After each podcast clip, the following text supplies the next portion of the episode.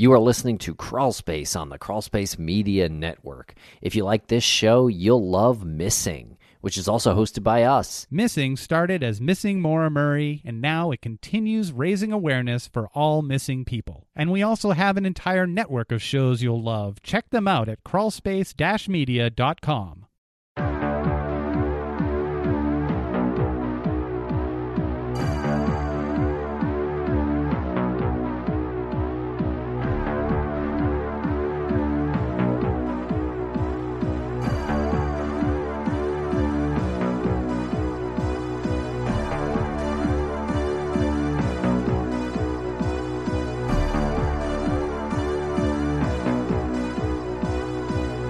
Welcome to Crawl Space. I'm Tim here today with Lance. Lance, how are you today?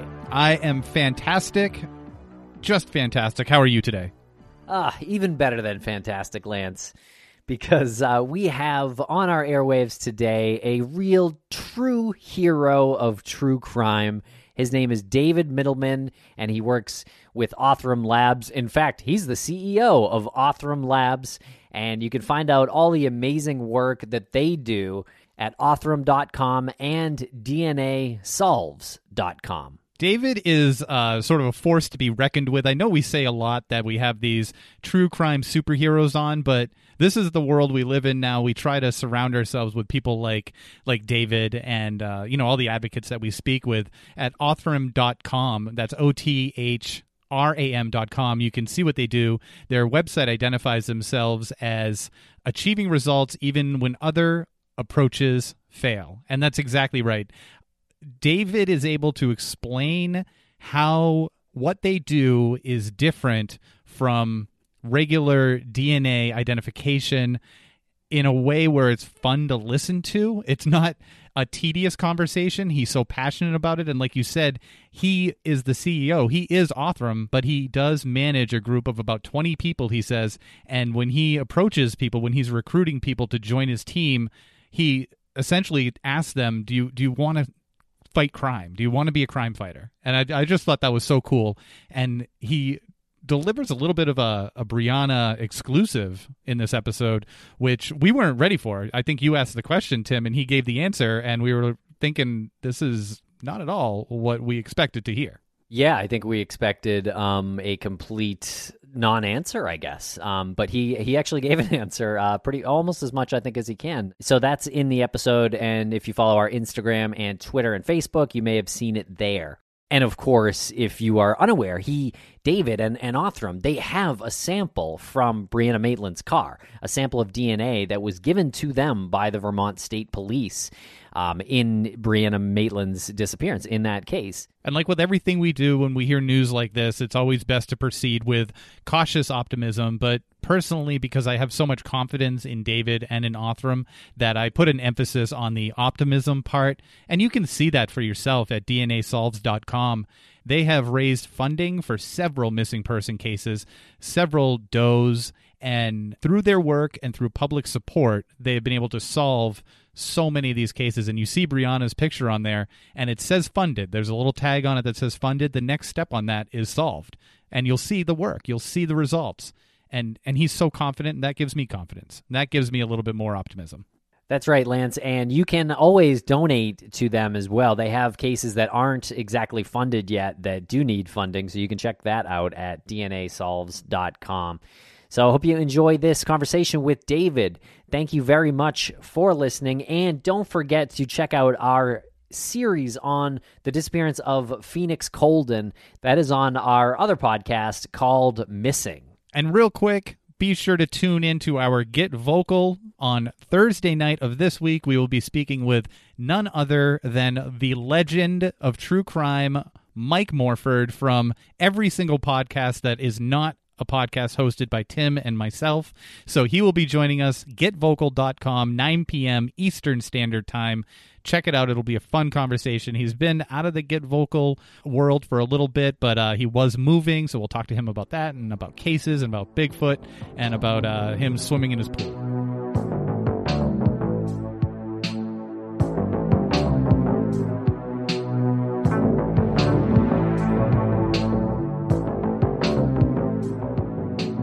David Mittelman of Othram Labs. Welcome back to the podcast. How are you today?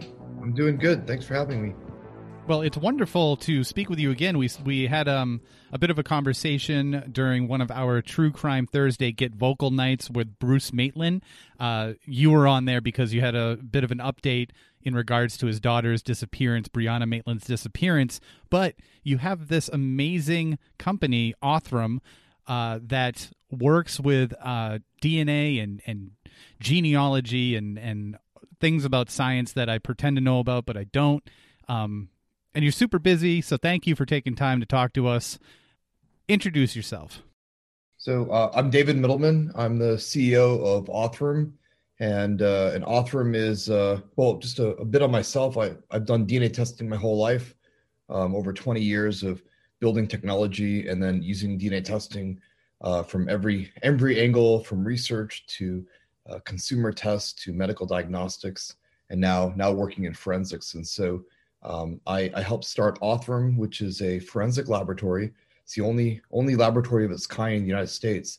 We basically do end-to-end processing of evidence, um, work with evidence that other labs uh, cannot accept or or for which testing has previously failed, and can pull information from this otherwise unusable evidence and uh, use that information to help law enforcement identify victims or uh, or perpetrators to crimes. It's the only lab in the U.S. that does this completely end to end in house, evidence to answers. Okay, now when you say evidence to answers, what eh, what does that mean exactly? What what can you do at the start of something uh, of your process uh, that that other people wouldn't do or couldn't do? So we we've worked with a lot of we've worked a lot of evidence that's failed uh, previous testing, and there could be a couple reasons that it fails. Sometimes the quantity of DNA is just too small um, it, it, may not even fail; it just gets rejected. It's not it's not a candidate for testing for all methods. Um, not all laboratory methods are the same. So we've we've developed methods that allow us to sample um, what scientists would call sub nanogram quantities of DNA. So this is like fractional quantities of DNA that are just below the threshold of suitability for other methods. And, and so that's one way that we can help in a case where the evidence has been previously um, inaccessible. Uh, other ways we could help is when we work with the older materials that are highly degraded.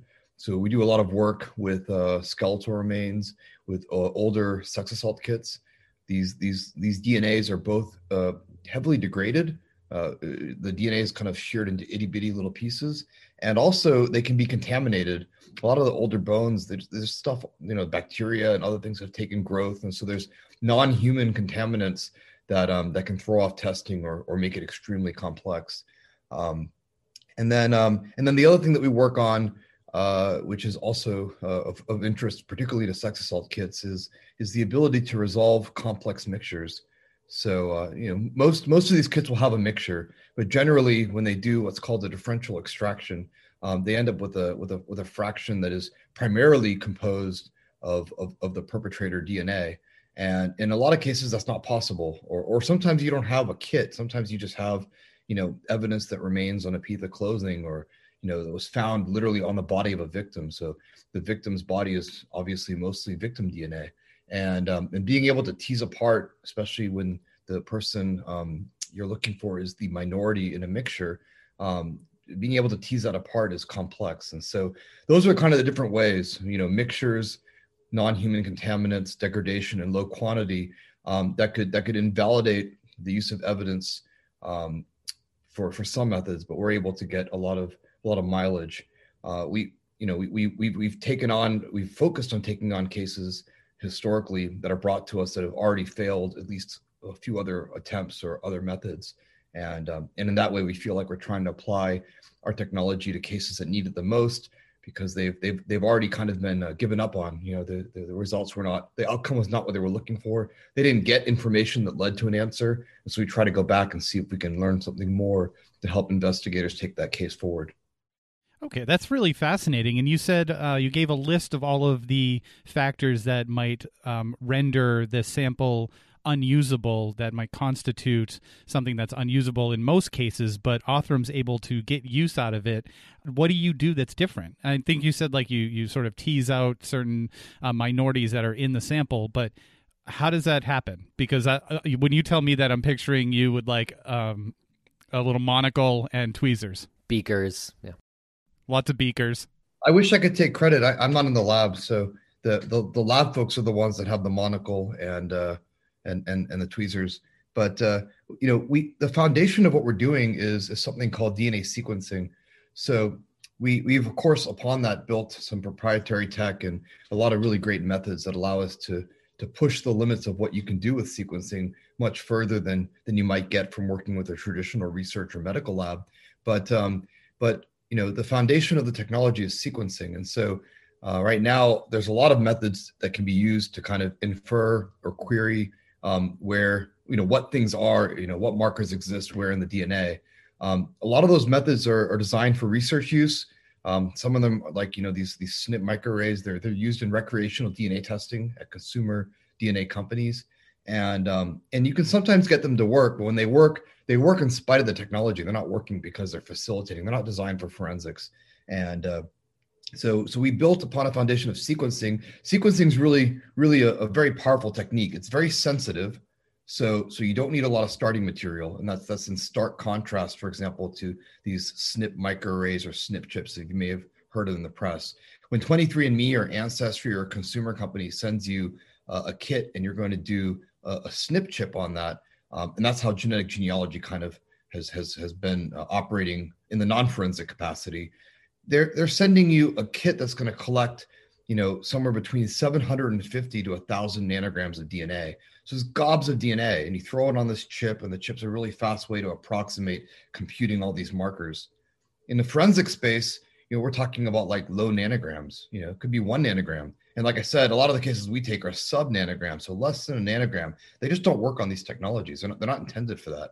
And and sequencing allows you to work with low nanogram to sub nanogram ranges.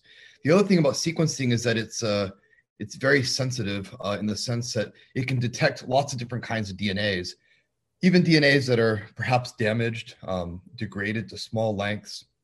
You get more mileage, and um, and the data that comes off is uh, is digital. So you're getting you're sequencing molecules and getting uh, imagine a, a, word file and each line of the word file is a sequence of, of, of, letters that dna letters that correspond to these individual dna fragments. And so you get all the data and it's not mixed together. It's individual lines of information.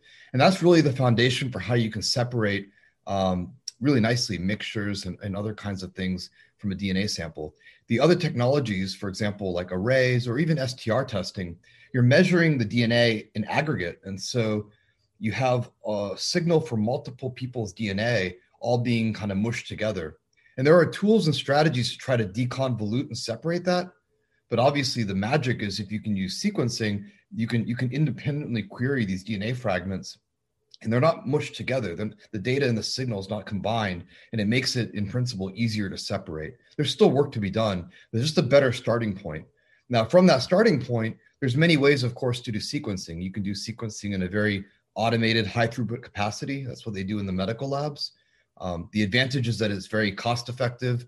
Uh, it's very fast, but but it consumes a lot of a lot of DNA. And so if you were to send uh, a forensic case to to a research or medical lab, they, they may have some success with it. They may not. Still better than using an array, but but you know it's not it's not tuned for forensics nor do they follow a forensic process. And for anyone that's listening that's been in a forensic lab or or has visited one, they're they're wildly different in, in both in how they're structured and how the workflow um, goes. And so what we've done is we've taken built upon sequencing, we we built essentially vertically integrated every step that you would need from getting DNA from evidence to to QCing it. So we, we have a proprietary way to know almost every time if we're going to get a positive outcome. So we don't charge law enforcement, um, you know, for for actual sequence testing if we don't think we can produce a, a profile um, that would be usable.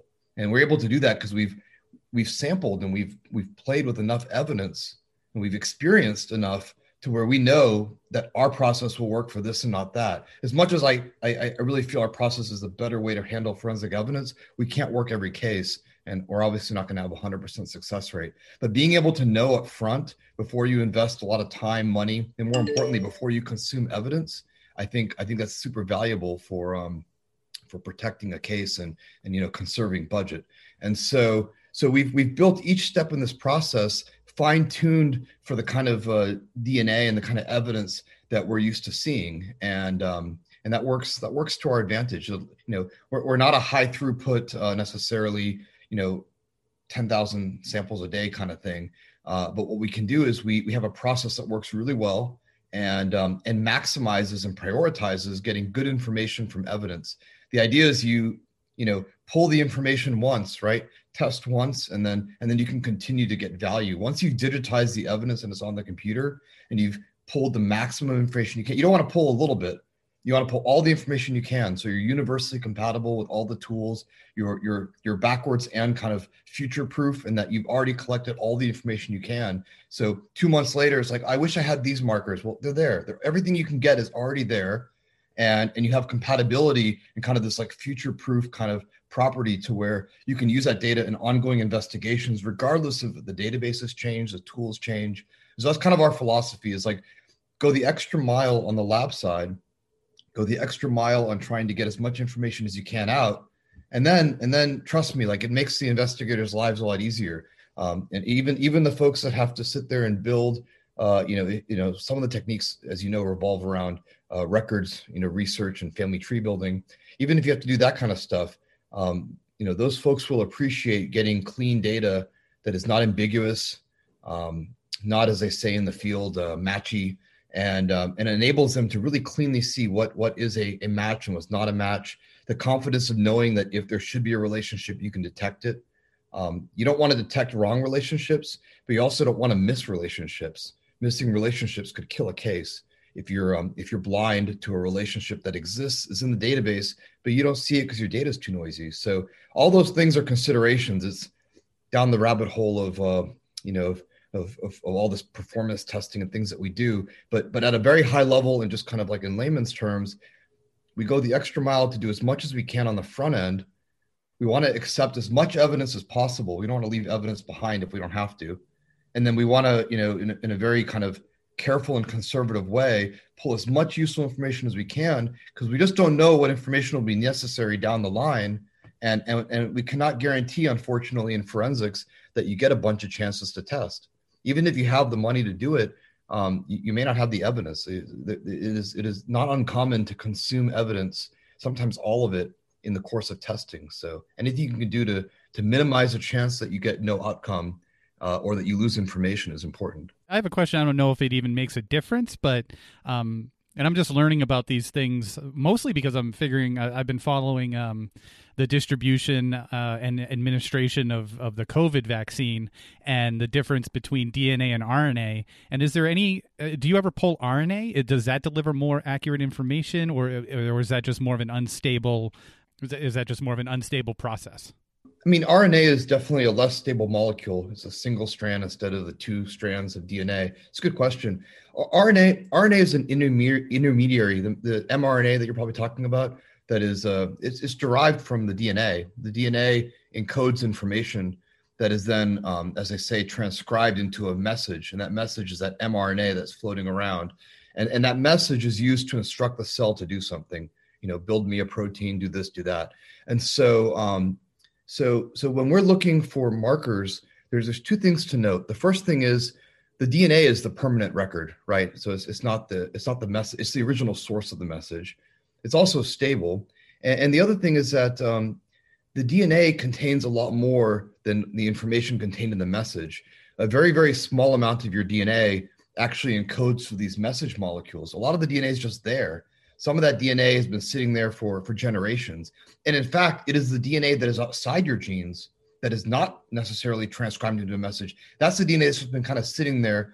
And as I say, like in a neutral way, um, neutral meaning that there's not like a selective pressure for it to go one way or the other in terms of what the letters are has been kind of neutrally sitting and over time accumulating changes. And it's that it's that knowledge that things over time kind of at a constant rate accumulate changes is that knowledge that allows us then to relate people? So the best markers in ancestry for example or in relationship testing are actually the markers that just kind of change on their own at a constant rate and are outside of the genes and, and are not in the rna or anywhere else. These are just kind of in between regions, not in genes. They don't they don't code for medical information um, or or even generally trade information. They're just changes that are there that are kind of like the ledger of time that that just document how over time things have gotten a little different. And that magnitude of how different they got is what allows us to determine if you're my first cousin, second cousin, or third cousin. So I don't know if that answers your question, but it uh, answers my question and then some. That was great. Thank you. Because I'm sure I'm sure everyone had that question on the tip of their tongue. that was the next thing I was going to ask too. David, when we spoke with you a few months ago now um, with Bruce Maitland on our live Get Vocal show, we were talking a bit about Brianna Maitland's disappearance and her case, um, obviously. Um, you have some DNA at Othram uh, in that case. Is there is there any update you can share with us uh, regarding that before we uh, ask about other cases? Yeah. So so when we had talked, it was kind of a high level kind of hypothetical discussion. We hadn't actually started any work. So um, what I can tell you is that uh, we did end up moving forward with law enforcement, as you know. Um, we did come in possession of evidence, and um, and then we were able to, um, with this evidence, produce a profile and and start to collect information. And so um, we're, we're at the kind of the, the final stages of building that set of markers, that, that genetic profile. And, um, and what we'll do with that information is then um, work with law enforcement to help see if we can't uh, figure out where that DNA came from. And so um, I don't have a, an update in the way of like, hey, the case is the case is solved. Um, you know, we're, we're, we're just now wrapping up the laboratory component, but I can tell you that the laboratory component uh, was successful. And, and what we would have to do now is, is begin this next stage in which we start to collect information about the profile, um, prepare an update for law enforcement, and then and then work with them to to you know you know we, we obviously have to do all of our announcements and updates through um, through the law enforcement kind of channel, um, you know, because at the end of the day we you know, we work for them, but um, but we will, and so we'll we'll give them an update and um, and then and then hopefully as we go in we'll have kind of check-in points where we can give you guys updates. But but but there was there was in fact uh, evidence and there was in fact evidence from which we were able to access information. So so that's that's that's good news. That's incredible. So okay so yeah so you're saying you've done a big part of your work on this case uh, with the evidence and now you're trying to sort of genealogically uh, find more information on who this could be? Yeah, there'll be there'll be a lot of there'll be a lot of um there'll be a lot of steps in between there. But I would say like we've we've accomplished most of the laboratory component. So, you know, the the, the it's hard to know how far along you are in a project until you've already figured out the answer. But but I know that from the perspective of collecting information from the evidence, we're on the tail end of that. And so so I have not had a chance to look uh, in, in, great detail at the information coming out, other than to know that we got good quality um, genetic information. And so that's that's certainly that certainly makes me optimistic. But um, but I would need to review that. That's that's the next step. Is I'll review it. Um, my lab director has to review it. Then then I look at it. Um, we'll we'll have some conversations with law enforcement and plan next steps. You know, following where they want to go in the investigation. Yeah, that's that's remarkable. Well done on that. Is there an example that you can use to sort of paint the picture of, of where it's at? Because I, I, know you said where it's at, but is there another case uh, that you can point to and say, you know, when this case was around this point, that Brianna's case is around? Here's the, you know, here's here's how what our next steps were, and here's how we worked with law enforcement. So, so um, I give you a couple examples. Uh, last fall, I think I might have mentioned to you guys we uh, we helped we helped the Fort, Fort Worth Police Department. We took some evidence from a sex assault uh, homicide from 1974. This was the case of Carla Walker, and um, they had some evidence that they had previously tested uh, with a, with a laboratory technique, and it failed. And so, so it was actually um, you know uh, already kind of designated as it did not work. And we went back and said we'd like to look at what evidence remains. There was a little bit of a little bit of DNA left, and we took that and we were able to build a, a profile of information. Um, and that's that's the point we're at right now, almost at with uh, this Maitland case. What we ended up doing after that is my uh, lab director and the lab team had started to to pursue genealogical search, um, you know, tree building, looking at uh, records, and they were able to piece together enough information over a period of time that then allowed law enforcement to take that information and, and, and identify someone that was a candidate suspect. And um, you, you guys probably remember how that turned out. They ended up confirming that identity. and uh, I believe he also confessed. He was indicted, I believe, late last year, and uh, I think COVID has has stalled the court process, but he's in custody at the moment. So that's that's one example of a case. You know, on DNAsolves.com, we have uh, a whole bunch. You can you can filter for cases that are designated as solved.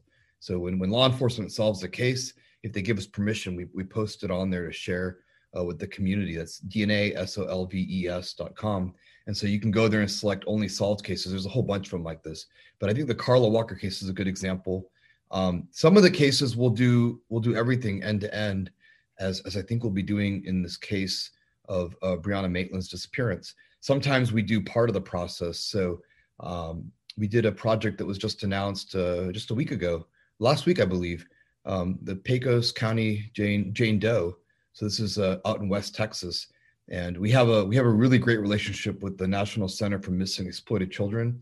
They have uh, almost 700 unidentified children that need to be identified, and um, and of those, many of those have been tested, and the testing's been unsuccessful. So we've gone back and looked at the ones where the testing was unsuccessful, or just a really old case, and and and we're just one by one we're knocking them out. And so in this case, there was a there was a girl who. Um, uh, it was kind of mysterious story. It was 1966. She arrives at this hotel in Pecos, Texas, and uh, I, I, went there actually for the press conference. And when I when I pulled in, it said Pecos, Texas, uh, home of the first, the, I guess the, the the world's first rodeo. I don't know if that's true, but that's that's what I saw there on the sign there.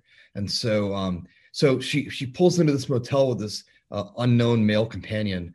Um, and uh, and anyways, hours later, she's at the bottom of a pool, drowned. He under mysterious circumstances vanishes. And that's it. It's, that's the end of the story. And, and she ends up getting buried in pecos. She's the grave is marked unknown drowned girl. And and that was 55 years ago. And uh, you know a lot of work from a lot of groups but basically uh, a citizen uh, citizen sleuther identified the case from old newspaper clippings and other other things got it put into NamUs, which I'm sure you guys know is the, the government database to catalog these missing or unidentified folks. It sparks the interest of NCMEC. So they come in, start researching it, start working with the, the current and new chief of police, uh, Lisa Tarango um, in, in Pecos. And anyways, this this the, the the story begins to unfold. They're collecting facts. Totally coincidentally, around that time, I had brought on a new um, case manager. His name is Michael, and and he actually reached out to them and was like this is this is the kind of case we want to help in it's like a really old case uh, they had exhumed the body to do traditional str testing dna testing using the traditional forensic process no answers they did a forensic sketch no one recognizes her it's not a shock it's been 55 years so in 2019 ncmec helped law enforcement exhume the body but dna testing didn't didn't provide any answers. And so Michael took notice of this case in early 2000. We came in and said, let's let's give it a shot. You know, 55 year old bones are old, but I mean, we had worked the case and built a profile from bones um, of a woman that died in 1881. So you know, if, if you can do that, you'd think the 1966 bones are accessible. So we took it, built a profile. In this case, that's where we stopped. Actually, we, we returned the profile back to uh, to NCMEC. And NCMEC has one of the cool things about NCMEC is they they pool the resources of many organizations, and so they were able to to get some uh, donated genealogy time. They were able to generate identifying information. Long story short, the chief of police ends up with a lead. She traces it back to a living relative. Turns out this girl, she uh, she was a 17 year old girl that had recently graduated high school, working at a drive-in diner in Kansas City oddly enough, quite far from Pecos, Texas. And, and one day she vanished. Um, I think one of her sisters says there was a gentleman that had expressed unusual interest, but you know, it's, it's, just something she saw, no hard facts there. One day she vanishes, doesn't collect her paycheck, nothing, just vanishes. And, and next thing you know it, she's um, she's in the pool. So uh, you know, as, as a chief said, kind of more questions than than answers, but but she's been identified. She her body will be uh, returned to her family in Kansas City, and um, and she will be uh, you know she, she'll be re, re, re, reconnected to family and she gets her name back so it's kind of like the minimum that you can do and and i think the chief remains interested in trying to work out the rest of the case so you know i can go on for hours but but like i said on dna solves we have a whole bunch of these kind of stories and we try to we try to showcase them when we can i mean virtually all the work we do will probably never get announced. It's either either tied up in prosecution or in general. I think law enforcement doesn't necessarily um, share every case that they, that they work. But but when there's an opportunity to do it, I like showcasing a couple things. I like showcasing that the technique works, even when it's a case as old as 1966 or 1881. I like to showcase the teamwork because I think people forget how many different pieces are necessary.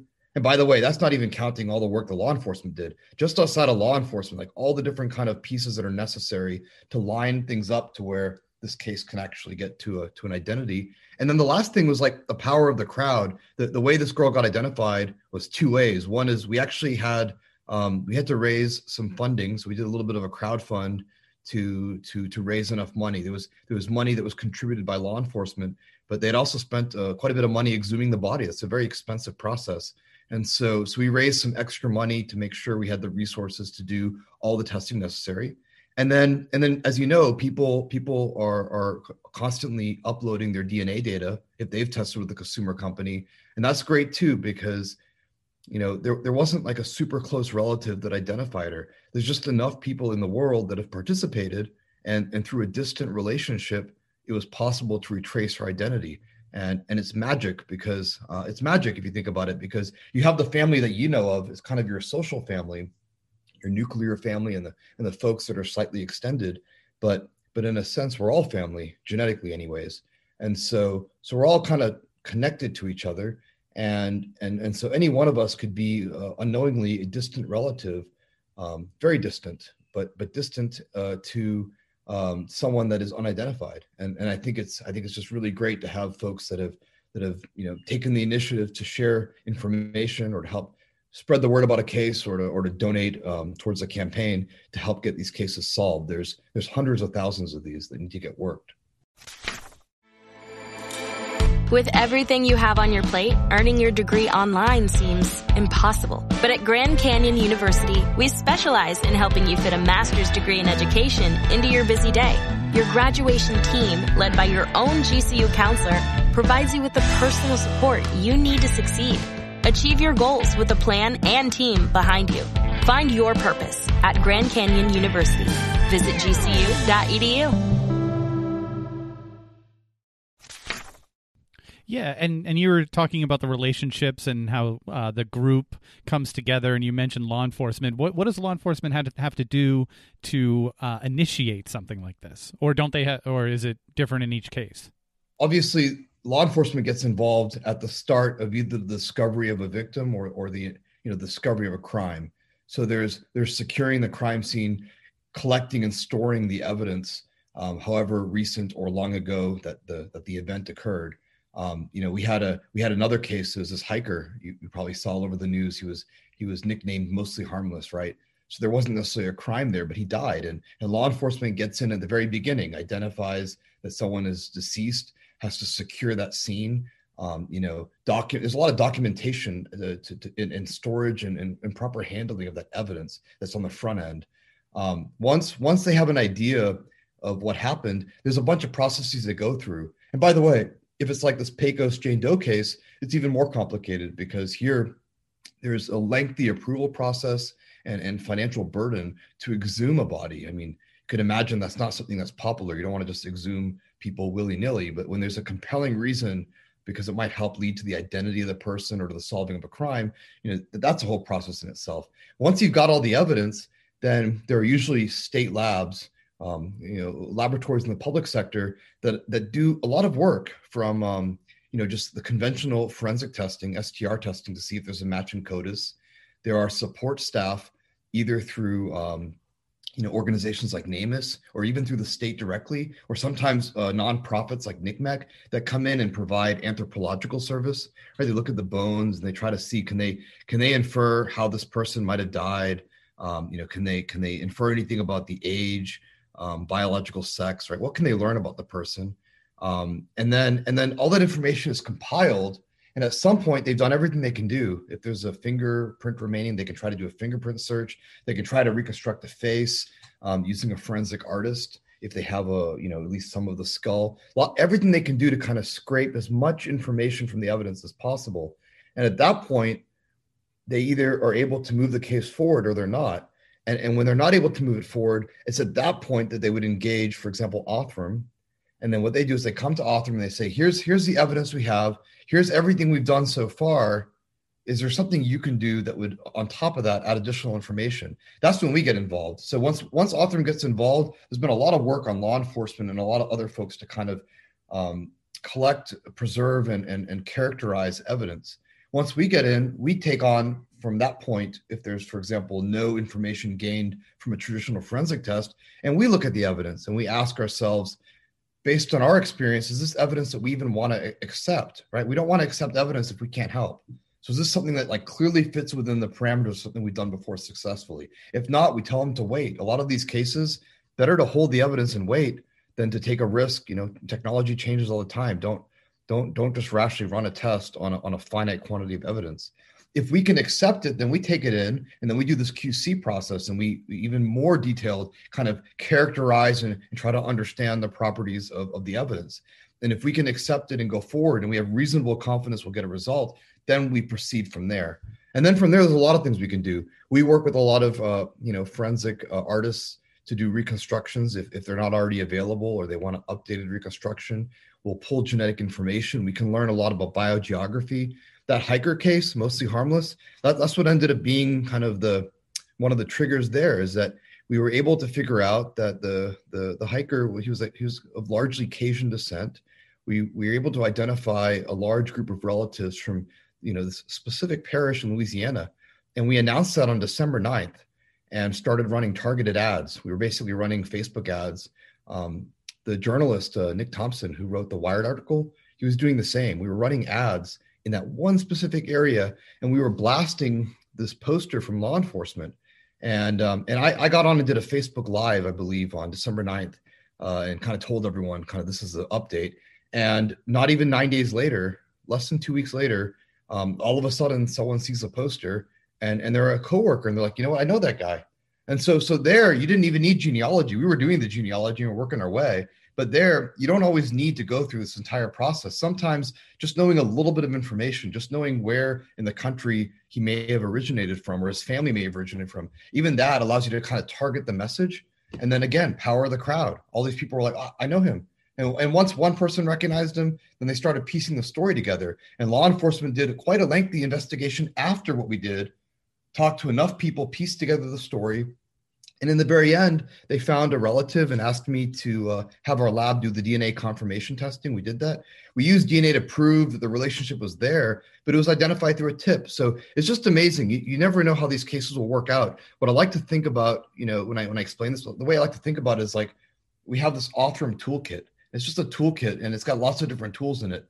Genealogy is a tool biogeographical you know assessment from from dna is a tool all these tools you just grab whatever tools you need to get the case worked right? The goal is just to generate enough information to where you can go from evidence to an answer that that allows law enforcement to move the case forward. So it's been very exciting. We love we love working on on these cases from all these different angles. We try to catalog these stories on dna solves so people can kind of see like there's every one of these stories had unique challenges and they have unique outcomes and and even the tools that are used, the combination of tools that are used to solve them, they're all different. You, you, never know what's going to happen until you get into it. And um, and so, anyways, it's, it's, it's been it's been exciting to be able to help. Um, you know, and, and again, we enjoy our partnership with other organizations like uh, like NCMEC, which which themselves then bring in an even bigger toolkit. You know, we have another case that we're doing with NCMEC where where isotope testing uh, would have been very valuable, but Othram doesn't do isotope testing.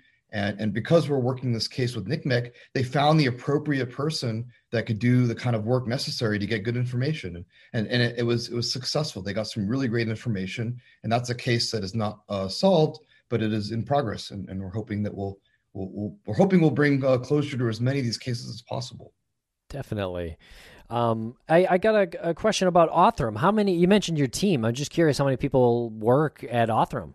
Yeah, we got we got 20 people, so we're we're we're like one of the smaller teams. Yeah, it's pretty cool though. Very very cool. Yeah, I guess how did you get into this too? Sorry, I guess this is a little bit of an introductory question, but I'm just kind of curious as we go. Like, what gave you the idea to you started this uh, uh? Yeah, so so I I think I told you earlier. Like, I've always worked on DNA testing about 10 years ago, I was fortunate to be part of the, the wave of folks that brought uh, DNA sequencing, these new versions of DNA sequencing into the clinic. And um, you know, 10 years ago, I think people were questioning, could these more powerful ways of doing DNA sequencing ever ever really have a role in in, in, in diagnostics and in, in clinical um, clinical work? Because you can imagine like there's there's certainly a, a, a, divide between I just did some research stuff and I'm I'm rendering medical information and medical advice. The threshold is a lot higher for technology, and um, and so I was I was uh, lucky to be involved. My my very first startup, we helped uh, build the standards and metrics and performance testing to prove that sequencing could be used in the clinic, but also to help people that are in the clinic adopt the technology and know that if they're using sequencing, they're they're they're they're detecting the the information if they're supposed to, not detecting information doesn't exist. So we did a lot of that work early on, and um, it's been very enjoyable. But uh, over and in my team of 20 people, like some some of them I've known for 20 years, some I've known for 10 years, but they've all most of them have all been uh, somehow touching some aspect of DNA testing, primarily in the medical space. And you know, at some point, we realized that, that success had already happened. Like the, the the move to bring this to the clinic succeeded, and now you can go anywhere. And and you know, pretty much even the smallest little local labs, even hospitals, sometimes even clinics will have their own little mini hardware for sequencing, and they can they can answer any question you have about the cancer gene, this gene, that gene. And so the technology, it, it, made it, it arrived. And so we were looking, we were looking for like, where, where could we make another impact? Like, you know, where, where could we make an impact that would be valuable? Um, medicine is very important, but there's, there's, there's tons of people doing this kind of testing now. And I think forensics is an interesting area because forensics is, is an important field. There's, um, you know, I think I told you on a previous podcast that the, uh, the National Institute of Justice they call this accumulation of unidentified folks. They call it like a, a silent mass disaster. It's accumulation of cold cases, unidentified folks, and they never get identified. I mean, the, the success rates once they're not identified through traditional means are very low. They just aggregate and collect. So there's this incredible need. The uh, impact on society is huge. For any one person that's unidentified, there's there must be a crowd of people not not the least of which is the family and the friends that that want to know who this person was or what happened to them or who might have been involved in a crime committed against them. And and yet where do you go? Like the you know where where what where do you go to get this kind of testing? There's really nowhere to go. So um you know i've always had a fascination with engineering dna technology and and so has my team but we wanted to apply it in an area that was new and, and there was there was a need. It was there's a need but it's underserved. And i feel like this is this is the area. I think when we started we ended up build, we built the first end-to-end forensic sequencing operation. And you know, this is now uh, January 2021. Um, you know, we started in the end of 18, fall of 18, is 2021 January, and and we're still the only end-to-end in-house forensic sequencing operation um, that can handle the kind of evidence, you know, the properties that we discussed. So, so I think that tells you there's a need.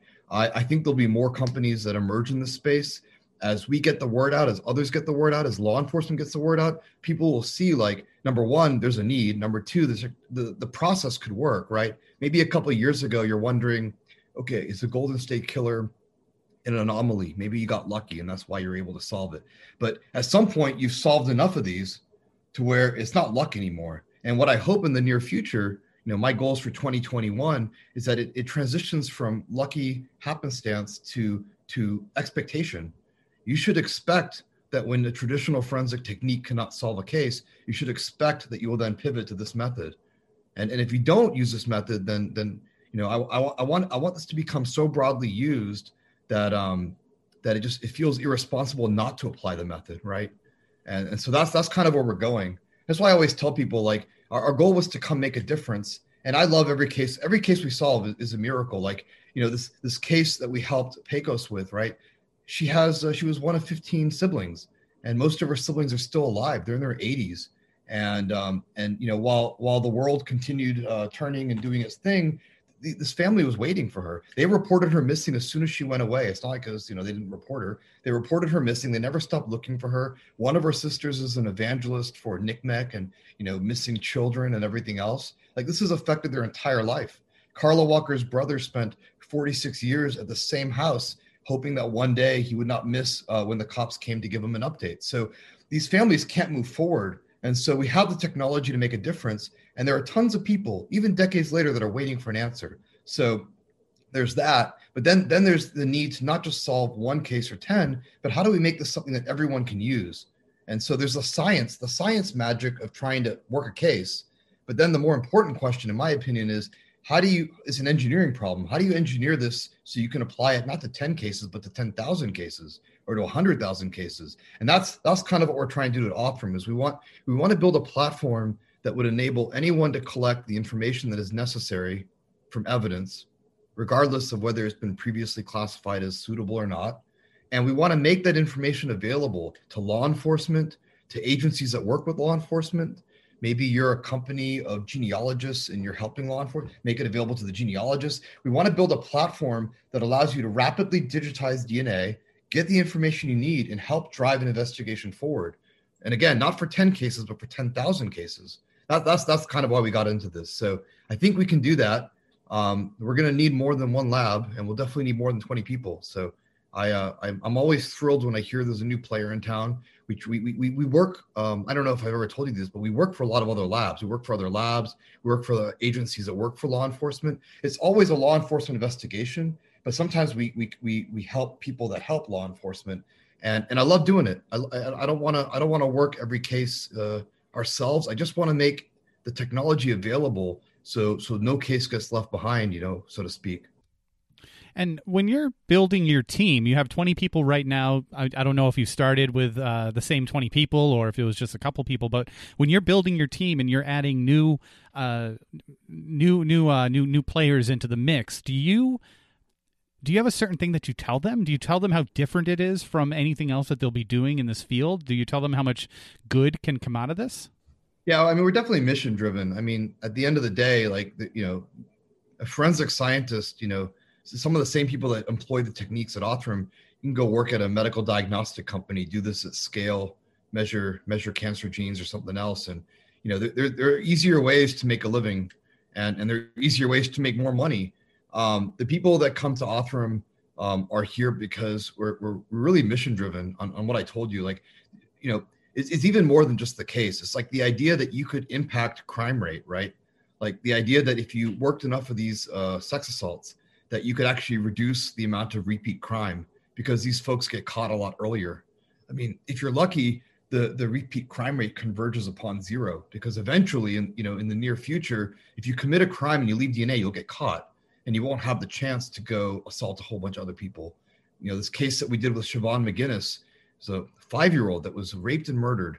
And and it turns out the guy that did it, he's also, uh, you'll be not surprised to know, assaulted and, and, and murdered other people and so he's been implicated in other crimes and and the idea that in the future uh, you won't have serial crime because you can identify and, and stop in the tracks this kind of behavior i think is uh, is, is very motivating um, the idea that if people know that there's a 10 times higher chance that they'll get caught if they assault somebody um, you know or that they murder somebody the idea that that could maybe at least a few people would maybe think twice before they do go do that I, I think that's huge i think people debate like what what motivates people? Is it severity of punishment or is it chance of getting caught? And I think I think chance of getting caught plays a big role, right? People think, oh, I won't get caught. Uh, and, so when they start seeing in the news that everyone that's out trying to sexually assault someone is getting caught all of a sudden, um, you have to think that would give some folks pause. So so you know in the short term, I told you like we love solving a case or helping solve a case. We, we don't really solve cases; law enforcement does. But but helping solve a case and bringing answers and comfort to a family, then scaling this from ten to ten thousand, but then even further reaching is like, could you actually impact crime rate? Could you make society safer? And and and that's that's a motivator. I mean, I have a you know one guy that I brought on. I've I've known him for years, and he's he's worked with me in previous ventures, not all of them, but a few. And you know he's a he's a wonderful developer he builds video games. And, and I was like, you know, we, we, we, we recruited him. We, we went and hunted him down. He was in Austin, a couple hours from here. We went down there and we told him, um, you know, why why catch bad guys in video games when you can catch them in real life? And and so so it's it's it's an amazing thing when you really think about what you get to be part of every day. It's like super exciting. And so so that's that's definitely a big part of it is like motivating people on the mission, and and then finding the right kind of people that um that appreciate and respect the process because it's a it's a very tedious and complicated process. Um, when we first got started, we had this DA come through our lab, and he was like, you know, I don't care about solving cases; I care about prosecuting cases. And it was a it was a, it was a really impactful thing that he told us because you know solving a case is, is not the same thing as prosecuting it and so solving at all costs just doing whatever right? That doesn't work. It's, it's it's it's being able to bring information that allows law enforcement to solve it but do it in a very documented and structured way so that they they can defend and explain the method. It's it just takes a certain personality to do that kind of stuff. And so as we identify folks we bring them on board. And i think i think this will be uh, the year of scale for us. Where we're gonna we're gonna get more people um, and uh, and we're gonna see what we can do to to kind of like I said, uh, move towards that transition to to you know hundreds of thousands of cases um, that that may benefit from this kind of work. Is there a, a, like sort of a dream case that you would like to take on? I mean, every case is a dream case for us. Our, our, our dream case is a case where there's enough DNA evidence for us to do something useful. Um, we've worked cases that are, you know, kind of more higher profile, um, and then we've worked cases. You know, we identified. Uh, you know, I'll tell you. I'll tell you something that for me was kind of a dream case, but it's not a case that you would have ever heard of. We early in our process, we were identifying unknown folks that had died, sometimes accidentally, decades ago. It, was kind of interesting. It's like we could identify someone, you know, like like this girl that drowned in the pool, you know, 50 years ago, 100 years ago, 150 years ago. But we had a case. We had a case that just really stuck with me. It was a guy that died um, a year ago. He had only died a year before we had gotten his his his um his uh, his his evidence, and you'll never hear about this case because the case never went cold. The coroner had heard about what we're doing, and she reached out to us, and she's like, "Look, you know, can can you figure out who he is? We want to get him back to family. It wasn't even a crime," and she sent us within a year uh, evidence. We took it and figured out who his family was, and and returned him to family. And and you know his his brother, I believe, um, you know, took custody and um and you know the story wrapped up kind of without a lot of fanfare or anything but it was it was it was really for me an amazing thing because this case never went cold. He's never going to be on a true crime show. And that's that's kind of the future that i'm hoping for is like you don't have to wait decades. You can start solving a case immediately when when the techniques available to you are not appropriate and um, and the idea that you can prevent the case from going cold in the first place I think is miraculous. Miraculous because the family's not around forever and you don't want them to suffer forever. And as I said, they can never they can never begin to heal or move forward until there's an answer. So, you know, why make them wait 50 years when they can wait, you know, a year and then get an answer? And then and then of course for the other reason I mentioned is, you know, God forbid that it's a crime, being able to identify um, the responsible parties so that, you know, they can kind of cut it off and, and not have it continue. So that that was kind of one of my favorite cases, but it's it was it's on DNA Solves. It was uh it was a case out of McHenry County, um, but it's, it's just not a case that you would have read about. And so we we we work cold cases, but we also work contemporary cases. I mean, if there's a case that cannot be solved using methods available, it's like I said, we, we come with the Othram toolkit and we pull out whatever tool we need to help law enforcement get to where they're going. I have a hypothetical for you. Let's say that this uh, crime was committed and uh, it involved a robbery and the perpetrator took these receipts and buried these receipts close to the crime scene. And those receipts were found i'm just going to say 15 16 years later. What if someone brought you that is that uh, is it possible to extract dna from that? Is it possible to make an identification on that so like dna from like a paper receipt yeah that that's been that's been partially buried for over a decade? I yeah, I don't know.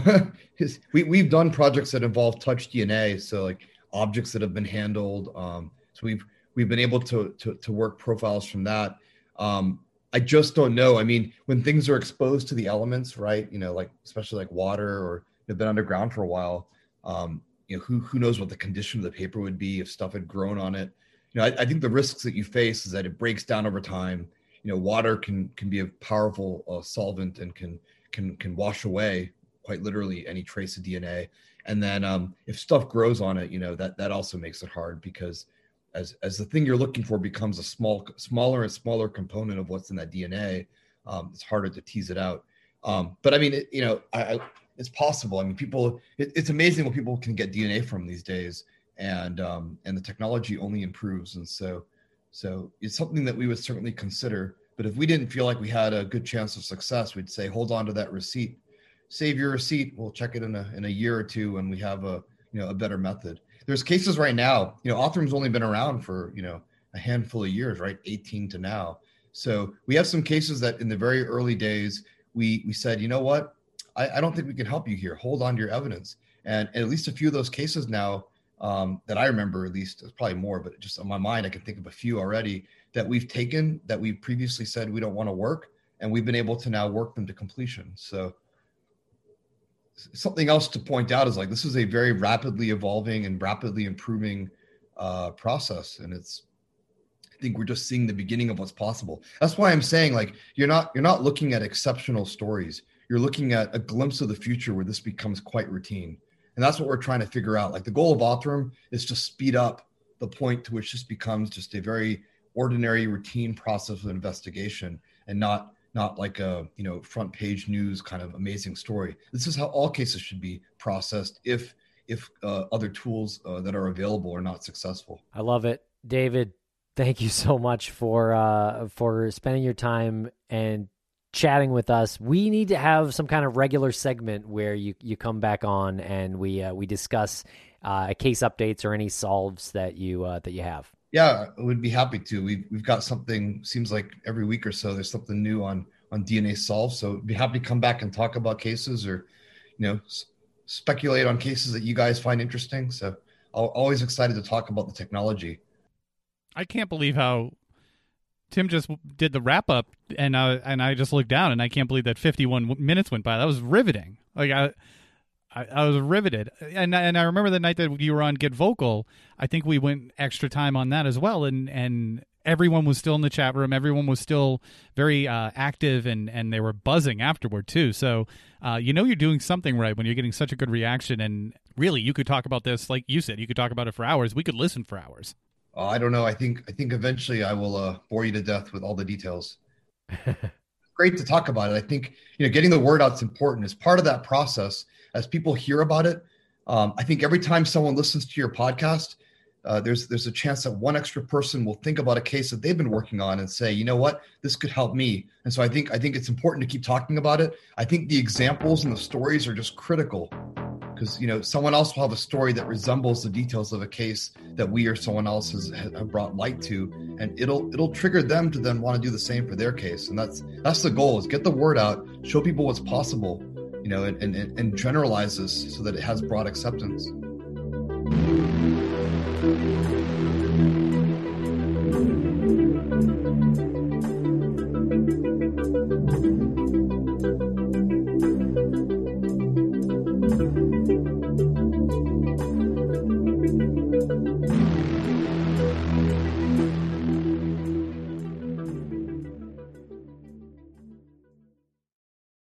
When a person goes missing, their loved ones often find themselves overcome with worry and grief. Bruce Maitland started the 501c3 nonprofit organization Private Investigations for the Missing because he knows this feeling all too well. When Bruce's daughter Brianna disappeared in March 2004, he was surrounded by licensed private investigators dedicated to finding her. Now his mission is to provide dedicated private investigators at no cost to other families of the missing, desperate for answers but without the financial means. Private Investigations for the Missing needs your help. To read the mission statement, make a donation, and keep up with our blog, visit us at investigationsforthemissing.org and follow us at PI for the Missing on Twitter and Facebook and Investigations for the Missing on Instagram. Because forever is too long to wait.